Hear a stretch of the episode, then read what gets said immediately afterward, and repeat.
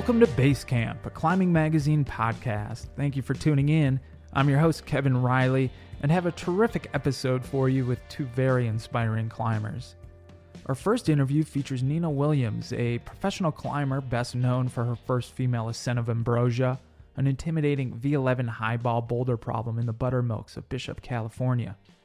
Earlier this year, Nina teamed up with Climbing Magazine to produce an online course called Intro to Bouldering that covers the fundamentals of the discipline, and on October 1st, a follow up course called Boulder Harder will be launched. The eight part online course covers gear, advanced movement, techniques, proper training, and bouldering etiquette that intermediate and advanced boulderers need to take their bouldering to the next level. Then we have an interview with Quinn Brett, who endured a horrific accident on El Cap, falling approximately 100 feet from the boot flake onto the Texas flake when she and her partner, Josie McKee, attempted to speed climb the nose in a day. I visited her at her place in Estes Park, Colorado, and we talked about how she originally got into rock climbing while growing up in New Hope, Minnesota, what it was like being a climbing ranger in Rocky Mountain National Park, what attracted her to big wall speed climbing, the events that took place on the day of the accident, and how her life has changed for better or for worse as a result of the accident and being paralyzed from the waist down. But first, a word from our sponsor. This episode is brought to you by the Access Fund. Did you know one in five climbing areas in the United States is threatened by an access issue? Whether it's private land loss to development, public land managers overregulating climbing, or climber impacts degrading the environment, the list of threats is long and constantly evolving. At Access Fund, they're on a mission to protect climbing access and the integrity of America's outdoor climbing areas. See how you can get involved at accessfund.org. All right. So I see you got an injury here. What's going on with your knee? Yeah, so about two and a half weeks ago, I competed in the Psicobloc competition, Uh-huh. which is an event in Salt Lake City that involves deep water soloing. And uh, the climbers will essentially race on a 50 foot overhanging wall with no ropes or anything. Mm-hmm. And when we fall, we fall into an Olympic sized swimming pool. Um, so the landing is softer than concrete a little bit, uh, but not by much. Yeah. And um, I jumped off the top of the wall. Uh, as I have in the past, I've competed in Psicobloc for the past uh, four years or so. And I thought I had everything right. I thought I knew how to fall. And I penciled into the water just as normal, but something about hitting the water uh, impacted my knee. Uh-huh. And I can't say that I'm guiltless because two days prior, I had hiked to Upper Upper Chaos in Rocky Mountain National Park um, two days in a row and then went straight to Psicobloc with no rest day. So part of that was probably my fault for not resting or stretching or anything before then. But uh, yeah, when I hit the water, I felt uh, instant sharp pain in my knee, and um, turns out I had just gotten sort of a low grade MCL tear. Oh man. Yeah. How long you out for, you think? Uh, from now, so it's been two and a half weeks, and I just started PT. Um, I'll probably get to climb in another week and a half to two weeks, and then I sh- should hopefully be fully recovered between eight to twelve weeks. That's not too bad. Yeah, it's all things considered, it could have been a lot worse. Um, I didn't get any like ACL tears or LCL or meniscus stuff, so yeah, I'm counting my blessings for sure. So I saw you compete over at Psicoroc over at Summersville Lake. I think that was what two years ago yeah, or that was something almost like that. exactly two years ago. Yeah, yeah, yeah. So do you enjoy the deep water soloing? Is it something you look forward to or something you kind of get nervous for? Uh, I can't say it's something I really look forward to, uh, but I like that environment mainly because it's it's an uncomfortable situation to be in. Just being high above anything, high above the ground without any ropes, and not really being able to rehearse the moves or know what's what you're in for. Like you're definitely gonna fall at some point Yeah. um, unlike you know roped climbing or even highballing you know i i you don't know it's up there. So when you fall Yeah. off, you hit the water, and it's it's definitely a bit scary. But facing that sort of mentality, like that that fear, Uh-huh. and then working through it in that moment is a really cool situation to be in as well. And it's definitely a lot more exciting for spectators. I remember being at the Seco Rock. I was just like on the edge of my seat, being like, "Oh my gosh!" Yeah. it's, It's- unbelievable. Yeah, it's definitely spectator friendly because I mean, it's kind of like watching a train wreck. I feel like spectators are there for the for the falls just as much as they're there for the climbing. and you know, in general, it's pretty safe. There's always some type of injuries, like minor injuries going on, minor being like blown eardrums or torn MCLs or something, but mm-hmm. nobody's really dying. you Yeah. know? Hopefully not. Hopefully not yet. So where are you from originally? I read that you're from the New England area. Yeah, I'm from Rhode Island originally. Oh, okay. Um, I sort of split time between Rhode Island and, Connecticut growing up. Uh-huh. But uh, yeah, I traveled all around the New England area. I'm guessing you spent a lot of time at Lincoln Woods. I did. That's where I first started climbing. Wow, yeah, that's I awesome. I tell people that I'm from Rhode Island, and they're like, "There's really not really any mountains over there," and I'm like, "Nope." Just had good old Lincoln Woods. Yeah. 15 minutes from my house, which is still, you know, 15 minutes away is a is a great resource for a young person growing up. So Sure. it was really accessible. Yeah, I you know I call that place like the home of the hardest V4. There is this one V4 called Heart of Glass that just took Oh, me yeah. like seasons after seasons. And what I really learned about climbing out there is it's so season dependent. You really just have to like climb in the fall and the winter to tackle a lot of your projects. Mm, Yep. There's like one perfect fall day and one perfect spring day. and then all the rest of the days in New England are really hard to deal with. So how did you get into climbing and bouldering in the first place? So I actually first encountered climbing at an outdoor artificial climbing wall in New Hampshire. Um, I was at a ski resort in the summertime, just walking around with my parents, and there was uh, this big outdoor wall. And I had never tried climbing before, so I tried it. And I w- was kind of naturally good at it off the bat. And I had never been naturally good at anything before that. I had tried uh, horseback riding, I had tried um, swimming and soccer and ballet, and just never really cut it.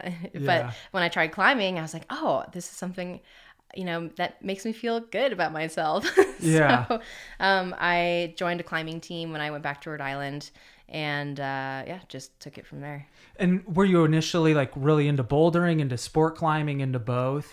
I was initially really into bouldering. Well, actually, I was initially into both. Uh, I did both bouldering and sport climbing growing up just because the, that's how the climbing team operated. Uh-huh. But we did more bouldering than sport climbing because Lincoln Woods was so close to the gym. And we had a sport climbing crag, uh, Rumney, Sure. Mm-hmm. New Hampshire, but that was about three hours away, so a little harder. and in New England, like I'm really into trad climbing, but I learned how to climb in Western Mass by Farley Ledges.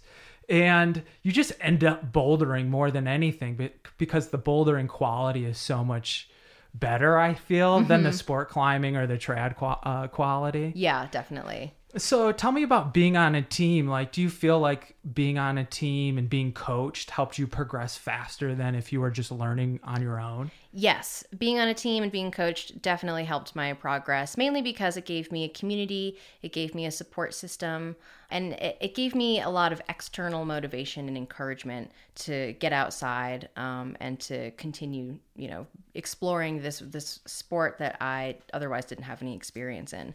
And I was in a in an age of climbing where my coaches uh, were just as adamant about us going outside as they were about us competing. Actually, they were more adamant about us going outside than competing.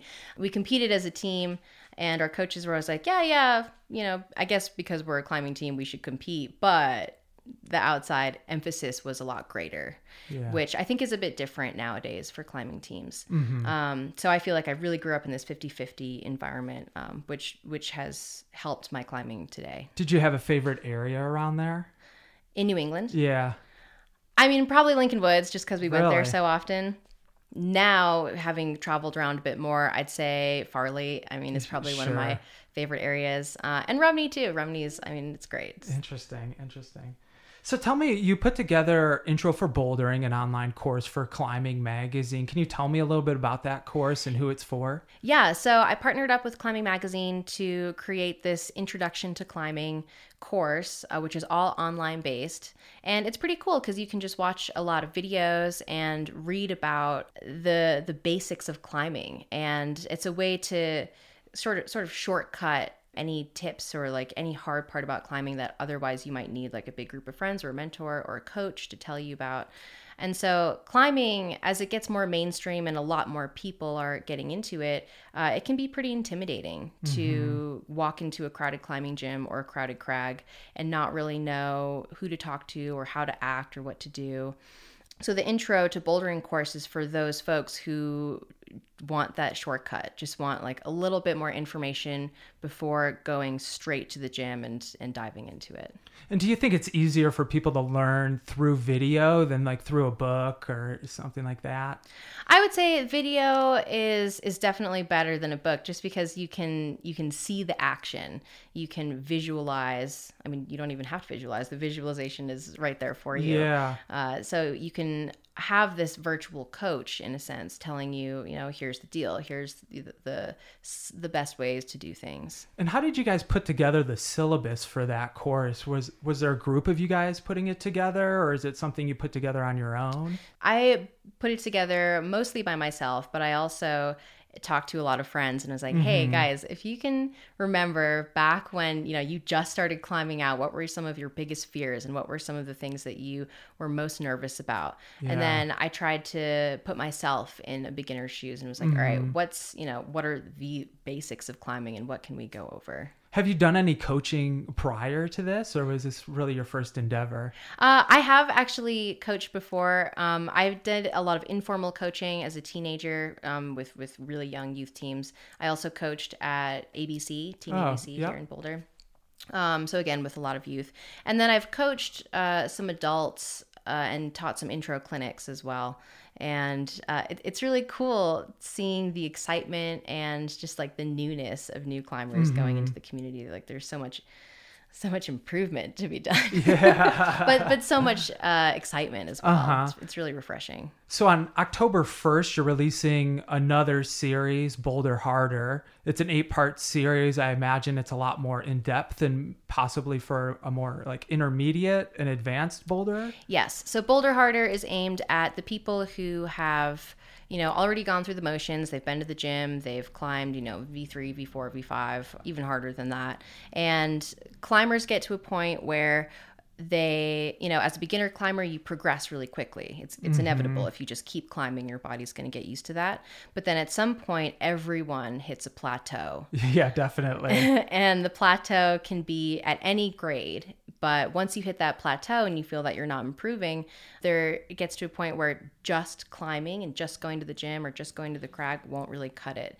And so the Boulder Harder course introduces some really basic training concepts. Mm-hmm. And I really want to work on taking away the stigma of training, in that training really isn't complicated and yeah. it doesn't have to be this big plan or this you know huge ordeal that you have to take away time from climbing and the rest of your life any kind of training, any sort of consistent pattern is better than doing nothing. Sure. And so once you hit that plateau, and you take the Boulder, Harder class, you can learn about these new concepts that will take you to that next level, no matter what level you're at right now. Mm-hmm. Well, I found personally, especially being out in New England, like I always thought, like if I get stronger, if my fingers get stronger, I'm going to be able to climb harder.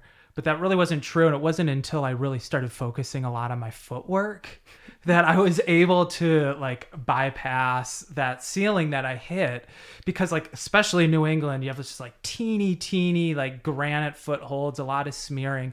Do you guys go over footwork as well? Is that a part of the course? Yes. In the Boulder Harder course we put a lot of emphasis on the three concepts of climbing, which is the physical, technical and mental aspects. And so when people think about training, their immediate thought is to go to the physical.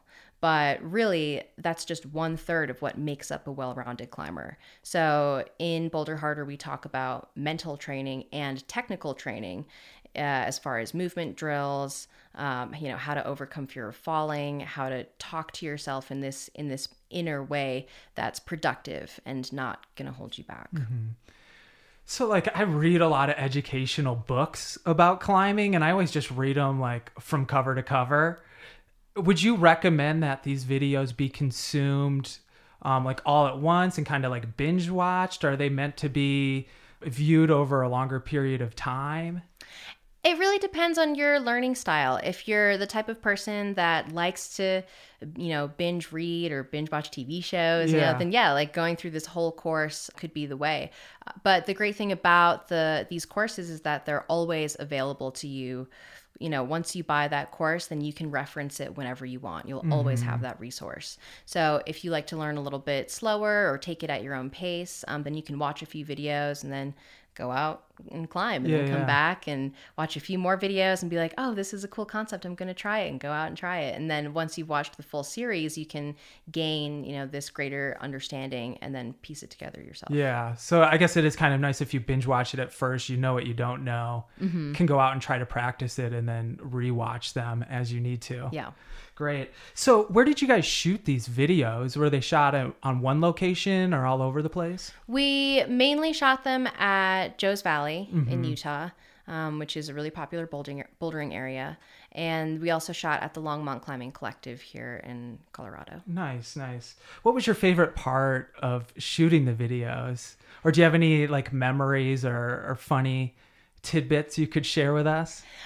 Well, it turns out it's really hard to talk about climbing when you can't demonstrate it. Mm-hmm. So, for me as the instructor, we did have demonstration portions, but I would also have to just speak into the camera Yeah. and think about, you know, how to explain a smear or how to explain a heel hook without actually doing it. And it made me realize how kinesthetic climbing is. I mean, I already knew that obviously, but it's such a, a movement and balance based sport. And so just trying to describe it is is extremely difficult. So I had to work through that myself. But just being outside and uh, you know talking about conservation and talking about preserving the areas and being aware of ourselves as climbers and our impact in a place that I've visited and climbed in for so long um, really hit home for me too as to how valuable these spaces are. Well, thank you so much. I really appreciate you taking the time and uh, good luck on the knee. Yeah, thank you. Yep. Bye bye. All right, that's our conversation with Nina Williams. You can find both of the online courses that we discussed at climbing.com. Intro to Bouldering is available now, and Boulder Harder will be launched on October 1st. Next, we have our conversation with Quinn Brett, so let's just get right to it. So we were listening to Grateful Dead I know. as I came in here. Have you always been a, a deadhead? I wouldn't say I'm a deadhead, but I enjoy their music. Yeah. I, w- I've been a big uh, fan of the Grateful Dead ever since high school. Yeah. So I was surpri- pleasantly No, there surprised was. Wasn't there just like maybe a month ago, a band that everyone, all the Deadhead fans are really. They they were in Red Rocks or something recently. Yeah, well, I think I don't, know, um, what the- I don't know the name. Dead and Company. Yes. They were People in freaking Boulder. out. Yeah. Yeah, it's a big I had deal. lots of friends who were like, cool. yeah. Um, so you've been doing a lot of interviews as well. Kind of. It seems Yeah. I mean, I like- did one in January, I think, for the Sharp End, and then that's about it for like talking loud Yeah. interviews. But otherwise, like writing. I mean, I've been probably blogging too much, but Well, I imagine that's like a good outlet for you. yeah, it's kind of like journaling, but which I've been doing as well. But yeah, it's a good outlet. Um, are you sick of it, or as far as like other people contacting you to be interviewed and stuff Uh, like it can that? get tiresome, but I, what I don't want is I don't I don't know. I'm like I don't want to be like too much Quinn. Like there's this Yeah. event this weekend on Saturday that is the Rocky Mountain Rendezvous, and a coworker was like, "You should be one of the presenters," and I was like, "No, I don't think I should. Uh-huh. I don't want to be. I don't need to talk. Like I can MC it or whatever, but Uh-huh. yeah." So what are you gonna MC it or? I- Probably, and I'm hoping that I haven't been able to get. There's two presenters, and the second one has been kind of like elusive this week. So I'm like, well, shit. I Mm-hmm. Maybe- might have to present if he doesn't. Yeah. yeah. So where did you grow up? Are you originally from Colorado? No, New Hope, Minnesota. You're from Minnesota. Oh yeah. Nice. Where's New Hope? New Hope, uh, it's like suburb northwest, like 10 miles near Plymouth, Crystal, Robbinsdale. Okay. And did you start climbing when you were living out there? Mm-hmm. And how did you get into it? Were your parents into it? No, but they were into hiking. And so when we were kids, we went to, we would travel to different national parks and summer vacation. We had like their two week vacation. And uh, they would take their two weeks off. And at first, I think our first vacation was like the Badlands or something. Uh-huh. I and I was four years old. Yeah. Um, but then every year as we got older, we would go a little bit further west and further west. And my brother and I would both get a little bit more exploratory. And next thing you Mm-hmm. know, we were scrambling more stuff and then climbing more things. Yeah. And then it was kind of like, oh.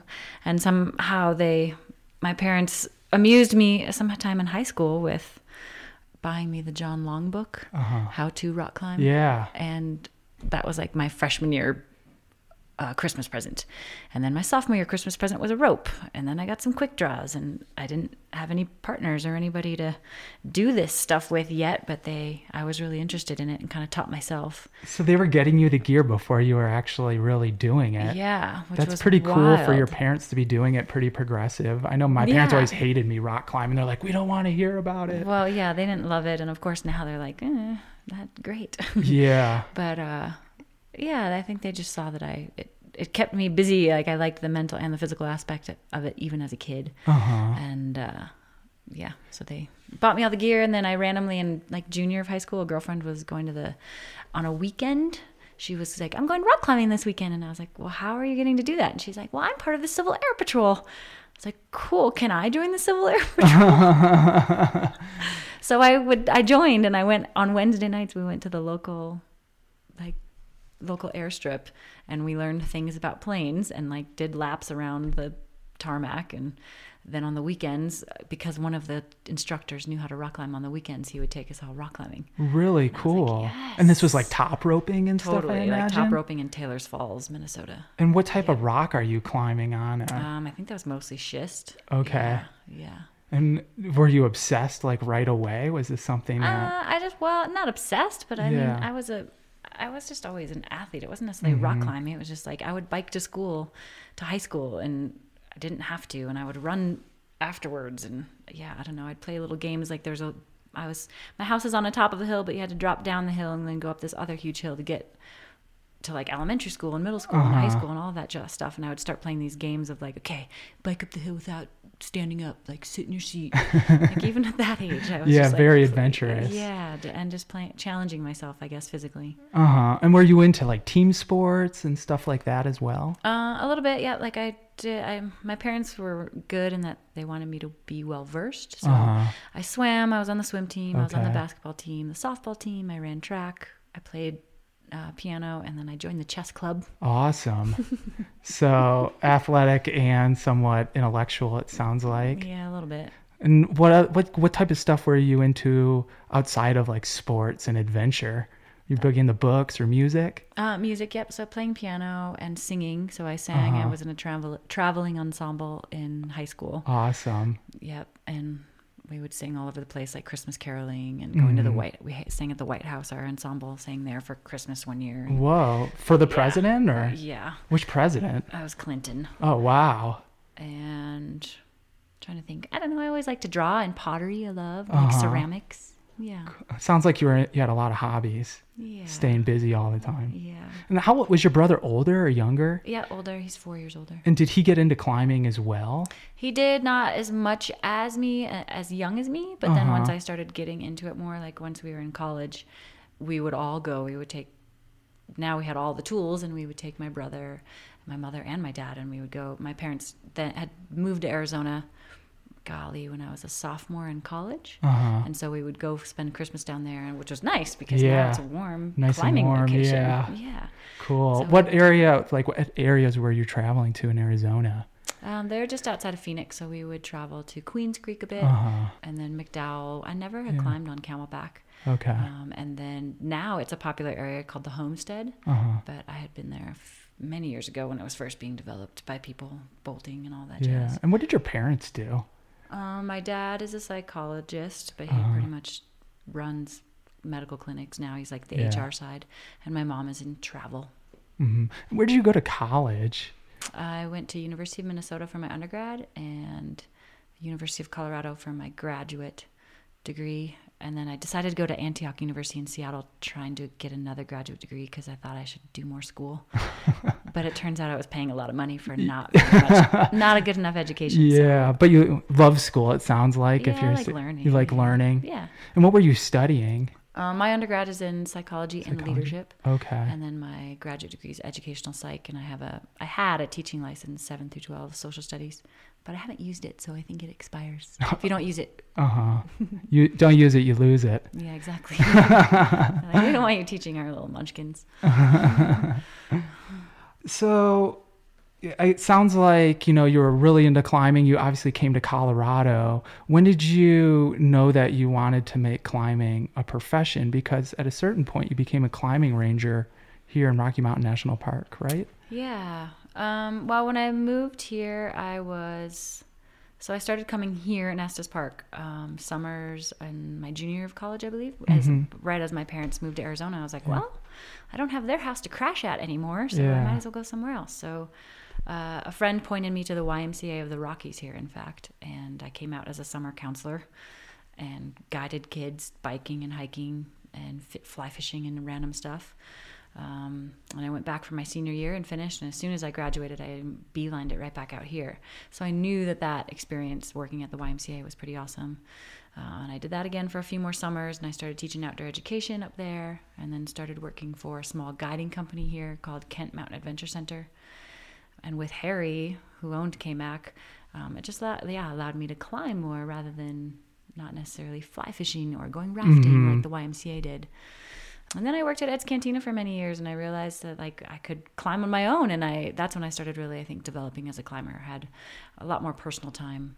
Uh-huh. Uh, I'd work at Ed's, and then in the morning go run out at Lumpy and do a little run solo circuit or find partners to climb the diamond. And every year, I think since I I mean, for many years I applied. I applied for the Rocky Mountain job for three years. Yeah. Before finally someone had to leave in order essentially for me to get the job. Like there was only a team of five and all five of them loved their job. Totally. Um, so it was until one of them left and found another job and wanted to move up in the world that I was able to finagle my way in for, as a ranger there. And what does being a ranger entail? Um, so the qualifications are you have to be an EMT um, at the very least. Mm-hmm. Paramedic is preferred or nursing would be fine. Climb 510 A2 W3, I think, or M3, excuse me. And essentially, what you do is I, I always like to tell visitors in the park that EMTs or paramedics in the city life are pretty much housed at their house and they're just waiting for a phone call. And when that phone call comes, then they go out and do their job. Uh-huh. But in Rocky, instead of sitting around waiting, we're just wandering the park and and then if a call happens we're out maybe out nearby or at least we're out and we can while we're out if we're not nearby we're talking to visitors and telling them about the impending thunderstorm that's rolling over the mountain shoulder or um, yeah what they need for food and water and just kind of doing some preventative search and rescue we like uh-huh. to call uh-huh. it and did you have some pretty wild experiences? Yeah, there's a lot of, a lot of crazy people out there doing crazy stuff, um, and unfortunately, we ha- had to see not some awesome things mm-hmm. like death and body parts. Um, so that part's hard, a hard part of the job. And how did you deal with that?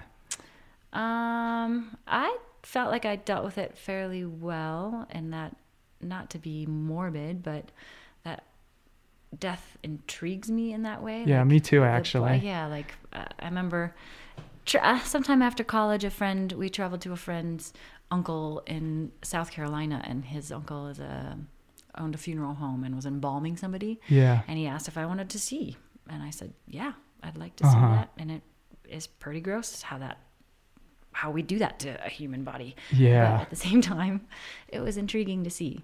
Um, yeah, I think it can be wearing over time for sure. There's places in the park where you can walk by certain parts and it triggers like, oh, that, I mean, from a little thing like, oh, that's where we rescued the lady with a sprained ankle to, oh, that's where I had picked up brain parts. Uh-huh. Um, so there's definitely those triggers, but mm-hmm.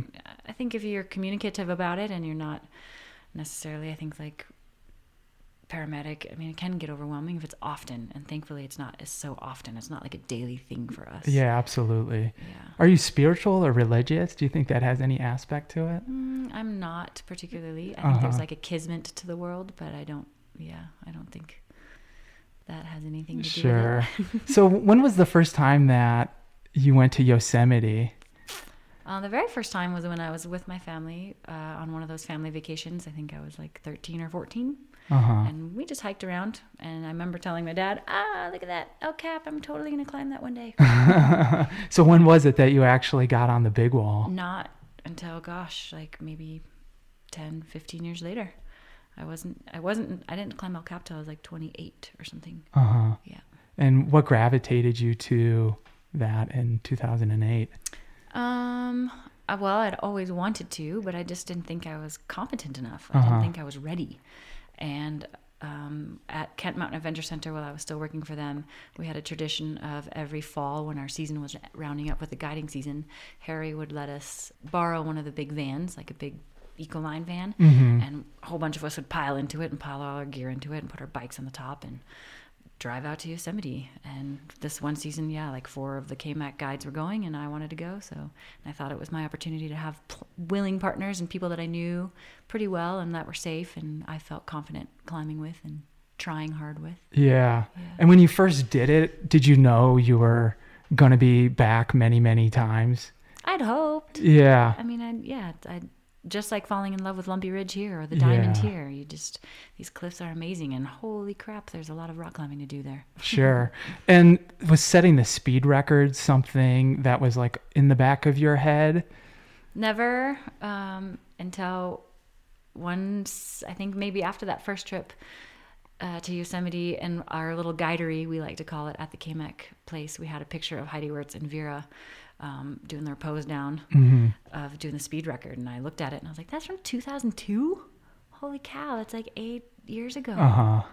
That doesn't seem that fast. Like if you just are moving all day, like Sure. you could accomplish that. And so I kind of asked around, and I didn't at that time. I didn't have very many girlfriend partners that I could have asked, and I asked another um, interim guide for KMAC Jess, and she said, "Yeah, let's give it a try." And I'd met her actually this my first season in Yosemite with her partner at the time, Buster, and they were attempting to do the nose in a day. Yeah. And I think that's where it, my brain turned, like coupled with that picture that I saw, and with them, like, well, they're trying to do it in a day, and I think they did it in like 20 hours or something. Mm-hmm. Um, so by no means were they trying to go fast. They just wanted to do it in a day. And Yeah. And that point in time, that wasn't that popular. Like right now, it's everyone's doing it in a day. Sure, sure. and when you guys did do it, were, did you have your mindset that you were going after the record, or was it you guys just wanted to move fast and you happened to? Uh, our intentions were like we like we spoke about trying to do it in the fall, and it didn't happen. And then we're like, okay, in January, let's start training. And we had no idea what to do. But for me, I was like, well, it seems like you just have to be able to move all day. So Uh-huh. I would swim and bike and run and go climbing and go climbing in the gym and do some pull-ups and just move all day. And I think she was she was doing her own training thing. And then we climbed a few times together that spring and went out in June with the intentions of trying to break it. hmm Yeah. And afterwards, did it feel like it was uh, risky endeavor? Did it feel safe? It felt safe. I mean, then when we broke it, then it was ten hours and twenty minutes. So it was, or ten hours and nineteen minutes or whatever. Um, it was. It felt yeah, just like you're moving all the time. Yeah. And we weren't really doing any like Pakistani death loop stuff. We were pretty much always leaving each other on belay. and- Uh huh. Yeah. So how did you feel in 2017 before your accident? Did you were you nervous? Did you feel confident? Um, that stone always makes you nervous. When you're Yeah. at the base, when you drive into the valley and you're like, really? You climb that in a day? Like you climb that? um, But, But you had I- done it a number of I've times at that point, yeah, right? but it still always gives you that Yeah. like, holy crap, that cliff is huge. I don't know, just it's got this crazy allure. But I think it always helps that usually when you start, you're, I mean, you're just doing a pitch at a time, and so usually when you're at the base, I'm not really ever nervous. I think I. I'm just like, okay, let's just climb a pitch at a time. And like the first four pitches, if you don't like it, you can get off. uh-huh. And kind of the same, you can keep keep going up and you can keep getting Yeah. off for a while, which is pretty nice. yeah. So for the accident, you know, I read about it. It sounds horrifying. You know, you fell from the boot flake, right, and hit Yep. the Texas Texas flake. Yep. What do you remember about the experience beforehand and during? And Um, the experience beforehand was uh, like Josie and I both, for some reason, didn't. Um, we didn't sleep that well um, the night that night before, and part of that was because the Hayden Kennedy thing. We had all just heard about that, and Mm. so we were all kind of struggling with that. Um, I had left Estes Park kind of in an odd spot anyway. Like at the end of the climbing season, I I was kind of in that tumultuous state of do I want to leave being a climbing ranger? Like I love this job, but I don't know if I should keep doing it. I think I should do something else, like get a 401k in my life. yeah, um, because there's not a lot of upward mobility with the climbing ranger job, yeah. unfortunately. And uh, yeah. and Well, so- almost any job in the climbing industry. yeah, exactly. Um, Did you have a backup plan? Well, I was debating on nursing school, or Okay. again, there's just like this PhD program I'd been dragging Uh-huh. my feet across for many years, but it wasn't set in stone by any means. No, but it was just a thought, and yeah. So I had left Estes Park kind of in kind of an odd spot with my brain and my heart, and I was only in the valley for six days before my accident happened, and we hiked that morning and we felt fine. Mm-hmm. But we did. I remember we did have a conversation in the car, like, "Well, should we do it? Like, we're here at ten o'clock. Like, should we go? It's kind of late, but we know that we could probably do it in at least eight hours, like, without being extravagant." And we are like, "Yeah, I guess we should go. Like, that's what we said we'd do today." And Yeah. just kind of like this weird conversation, and we felt obligated, but no, neither were really that psyched. And um, but when we were hiking to the base, I was like, "Okay, if we're gonna do this, let's do this. Like, I want to try hard today, so let's try to go faster." And we were cruising. We were doing great. I felt good until about the top of the Texas flake, and all of a sudden I got kind of grumpy because the as you have to flick the rope around the front of the flake, Uh huh. I got a little grumpy that it got caught. And I remember looking down and seeing Josie not far below me, and I was like, ah, I could just like wait here for her. Like I'm kind of done. I don't know, but I had one more like in my schedule. It was I had one more pitch. I was supposed to lead to the top of the boot. Mm-hmm. Uh, so I was like, you know what, you can do this. Like, look, took out my phone, had the gear beta on there in particular, and just started firing up it and felt fine moving wise. I was tired definitely, but I felt. And is that a pretty run out section? Uh, it, yes, it definitely can be. And my, you do a bolt ladder, and then you have to do a cam hook move, and then you get into like a small gear, but it widens really quickly. It's like a 0.3 to Yeah, red Camalots quite quickly. sure. And usually I'm climbing it with two. Usually I don't just climb it. And this day I had been climbing a bit more than I usually do. Mm-hmm. Um, but I always have a piece of gear in attached to a daisy, if not both daisies, like uh two pieces of gear. And that's where I don't really remember if I took this. I know I had a red Camalot, an ultralight red Camalot attached to the daisy that was normally clipped to my left side Yeah. and I don't really remember if my hand slipped or if I was waiting that one piece of gear and reaching for another piece of gear to plug in because I wasn't I remember do thinking that I did want a a goal a number 2 or a number 3 and I think I was reaching to my left hip like kind of crossward Yeah. um, and then I just remember the feeling of being in an elevator and the rock kind of whooshing past my eyes Oh my gosh. yeah Do you remember if like a foot popped or like a hand blew? I have no idea actually. Like I know that that red ultralight Camalot was attached to my Daisy, and I know that I was reaching for a number two or a number three on my right hip, crossways, like from my left hand. And no, if I was reaching for a number two, number three, that means it was bigger than hand size for me, like cupped, and so it could easily have yeah, foot could have popped, and my hand slipped, and I was out. Yeah. And then Yeah. you kind of lose consciousness, I'm assuming, or I think so. I think like. I mean, I don't remember hitting yeah. Um, I just remember Which like the swooping of the granite, yeah. And somebody posted on um, one of the climbing sites that it was the party that we'd passed. We'd passed them when they were on Dolt, and now they were on El Cap Mhm. um, Tower. And he says that he saw like my red Camalot go between my legs, which I remember visually seeing as well. But he he made it sound like he saw my body kind of jerk away, like I was waiting it. I don't, but Huh. who knows? That's all. yeah. So when did you regain consciousness? While I was behind the flake, at some point, I think I was unconscious for not very long, like maybe five, ten minutes. Um, and then Josie came down. She wrapped down to me, and I was face down. So she uh, rolled me over, obviously, like rule number one, like get a good airway. Yeah. Um, and I was moaning, and I did tell her I couldn't feel my legs, and I was complaining mostly of my right arm being totally screwed up. Uh-huh. Because um, I think, I mean, my scapula looks like I was hit with a sledgehammer. Um, so I think that was like the brunt of the impact was that. And I still like even when I lay in bed thinking about like how did I fall? How did I fall? How did I fall? I'm like sometimes I'm like how did I hit? Uh-huh. Like how did I survive that?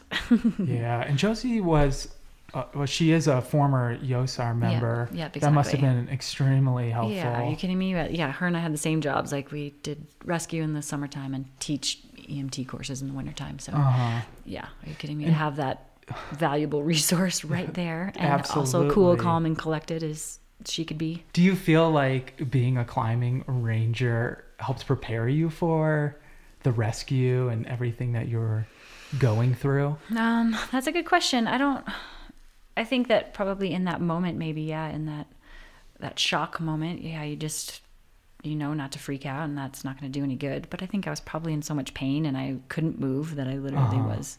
I wasn't. I was bleeding out of my head, but I wasn't bleeding really anywhere else, so I can't really see that I'm bleeding a whole bunch. And I th- really uh-huh. do think I was mostly in shock. and so, how long was the rescue? I think um, it wasn't that long, in fact, but I, I, when I looked at the top of Texas Flake, it was like twelve something, twelve twenty or so, mm-hmm.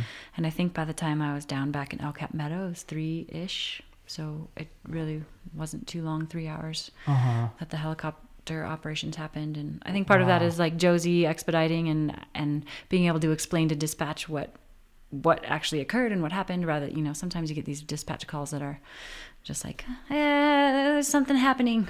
yeah, yeah. So they were they knew what to expect right. and you guys were prepared for them and yeah. knew what you needed to do exactly and having that team there. that was on el cap tower who we'd pass like i think they just displayed all their kit and just rigged a nice landing spot for brandon and um, aaron to come swooping in and had a lot of things were rigged and uh-huh. that made it a lot more quick so where did they take you to um, I got flown, so we flown off the mountain down to El Cap Meadow, and then I got transferred to another um, helicopter, and then that was I was flown to Modesto.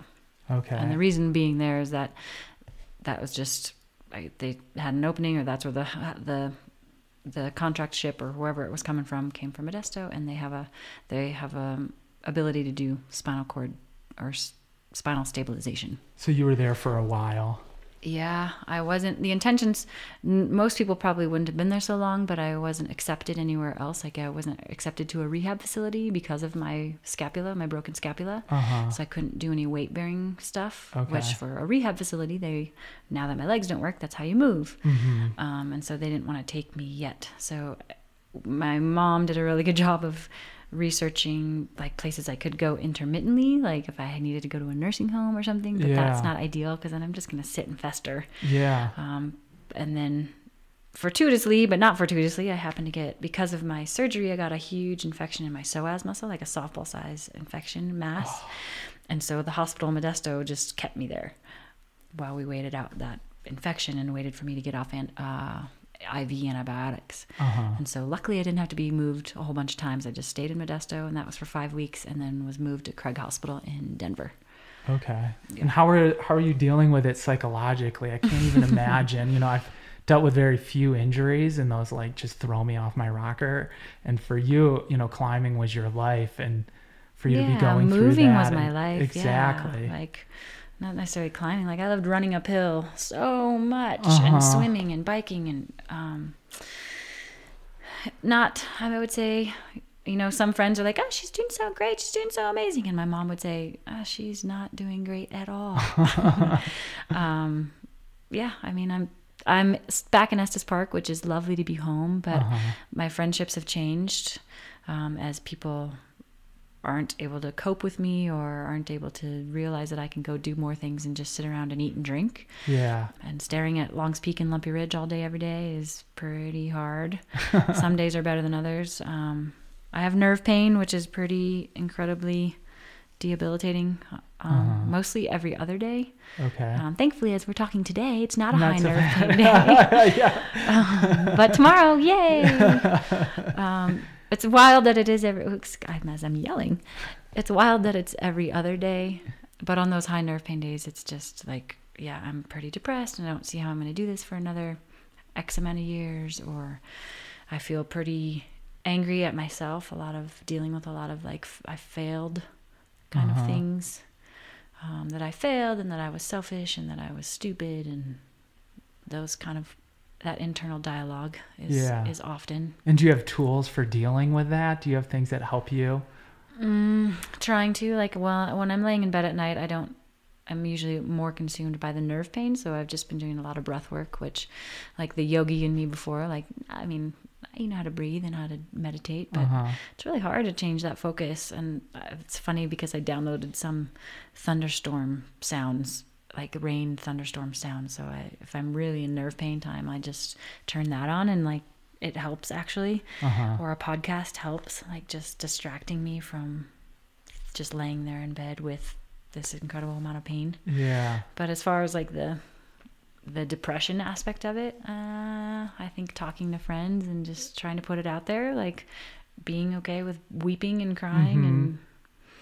And you mentioned before, you know, you're doing a lot more writing. Do you think that yeah. helps you kind of process it and? I think so, but I find like I'm I feel like I'm repetitive. Like uh-huh. I notice like in some of my blog posts if I'm reading back through the older blog posts, I feel like I'm talking about the same shit. Like I really I'm not getting through this process and granted I know that this is a giant life change and I shouldn't be getting through it like lickety split. Sure. But it does feel frustrating to me that I'm talking about the same stuff. Like I'm really struggling with the fact that I'm single and I'm really struggling with the fact that I will never date again or that I'm not going to walk again or all of this crap. yeah. It seems yeah, and I'm like get over it. Like find a better like the psychologist in me knows that I'm like I'm kind of digging in the same rut and I'm like get uh-huh. out of the uh-huh. rut.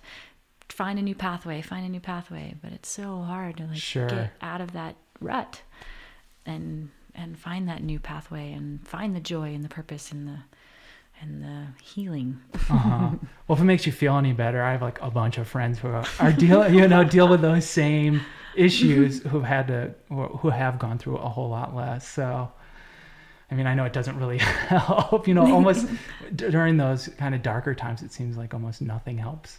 Yeah. But other and, people, yeah. you know, go through it. Do you feel like going through the accident, going through the recovery process has also opened your eyes to things that you're grateful for?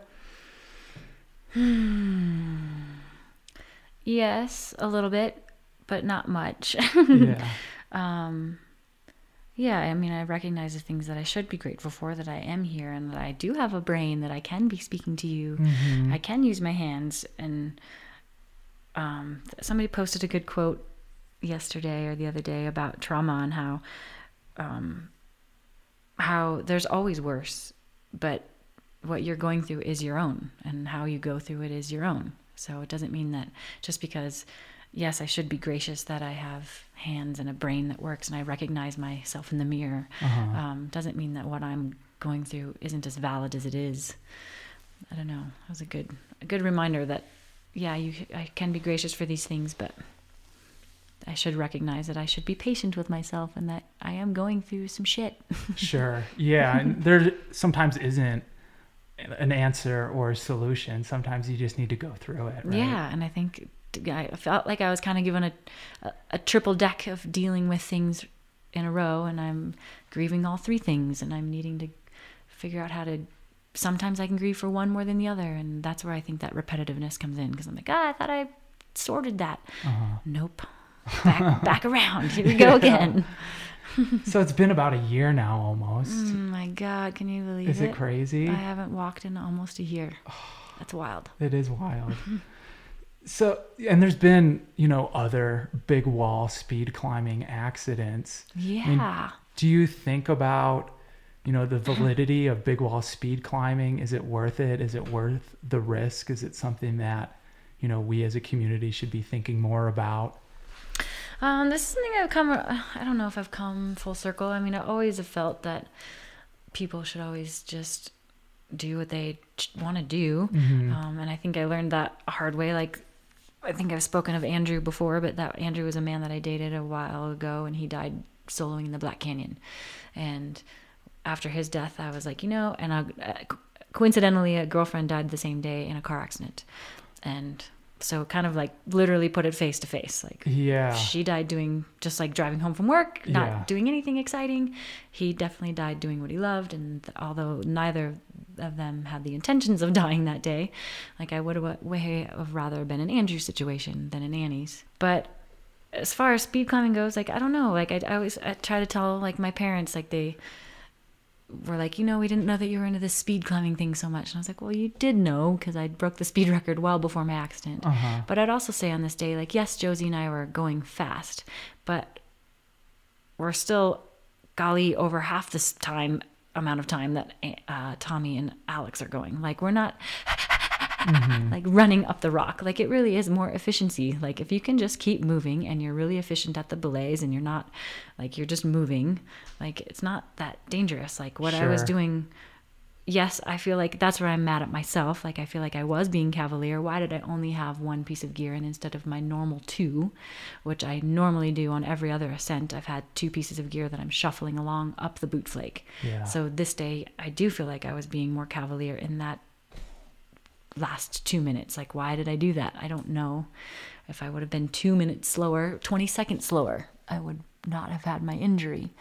But again, like, that's where everyone's like, well, you could have summited and you and Josie could have been driving home and gotten a car accident. Yeah, and you read in like instructional books about climbing or mountaineering, like speed is safety. Like the faster you're on and off the mountain, For sure. or the like face, the safer you're going to be. Yeah, like weather and like cal- calorically, like Yeah. yeah. Um, so I don't feel like yes, yes, and people would argue with my statement just back then that yes, well, what you were doing was you're dangerous. You were doing a Pakistani death loop. You weren't. You were climbing off there without a belay. Yes, but that was what also my skill set and my I was climbing within reason. Like I can climb 513.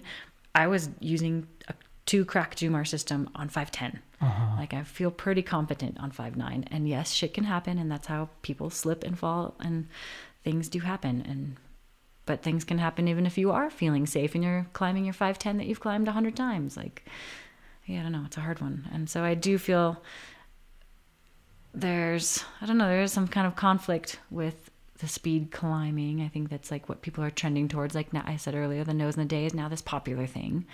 But to climb in the nose in a day in 20 hours really isn't that dangerous. It doesn't put you like you can climb and every pitch be normally belayed and reasonably do it in 14 hours, depending Yeah. on your skill set. Uh-huh. So So are you able to get outside? Are you able to get out and go camping and I've been stuff camping. like that? Yeah, I've been camping a few times. My girlfriend Lizzie um, rallied a whole bunch of us, like Lizzie and Madeline and Heidi and I. We all went pack rafting down Oh, cool. uh, the, the lower Gunnison. So we were in El Escalante Canyon. Um, we went pack rafting for like f- four days, maybe a couple weeks ago. And then I've just been like car camping otherwise. Uh-huh. Been biking a lot, which has been nice. And I realize every time I do something for the first time, I'm totally a crier.